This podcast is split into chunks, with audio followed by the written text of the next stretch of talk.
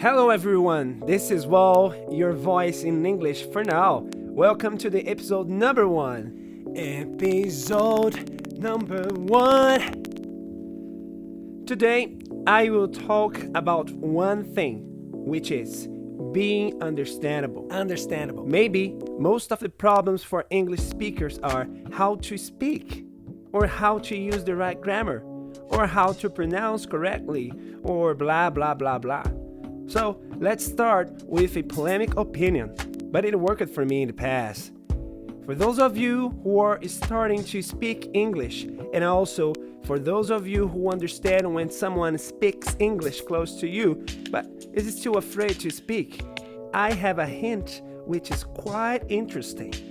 Listen, there isn't an obligation in this world that will punish you if you say something wrong. If you know something, even if your grammar is not like 100% right, speak out anyway. Just try it. Give yourself a try. The most important thing is to be understandable. Did you know that in this world we have many, many different accents, many, many different cultures and local grammar, so consequently, many ways to understand and speak English? Let me share something with you, okay? I heard something I found interesting last week. Someone told me that Brazilian people learn English for Brazilian people and not for communicating with the world, which is totally wrong. Totally wrong. Okay, let me explain it to you.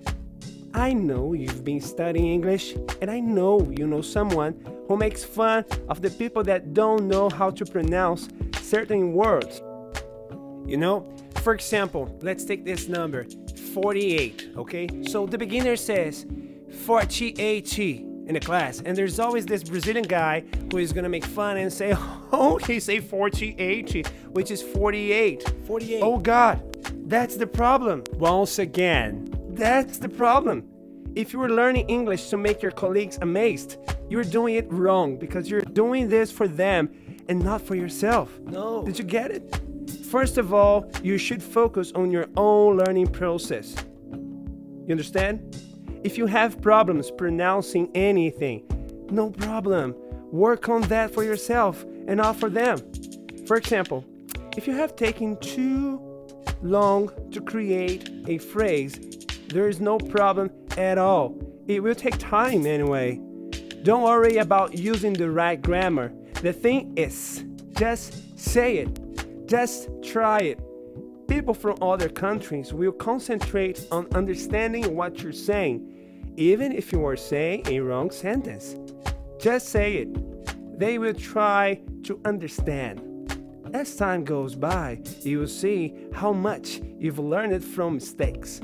Understand, mistakes are needed to improve your learning skills. Yes, that's right, you heard well. Mistakes make mistakes. Don't worry about people making fun of you, and together we will change the situation. Try to be understandable. Try to be understandable by using the words you know. Don't blame yourself.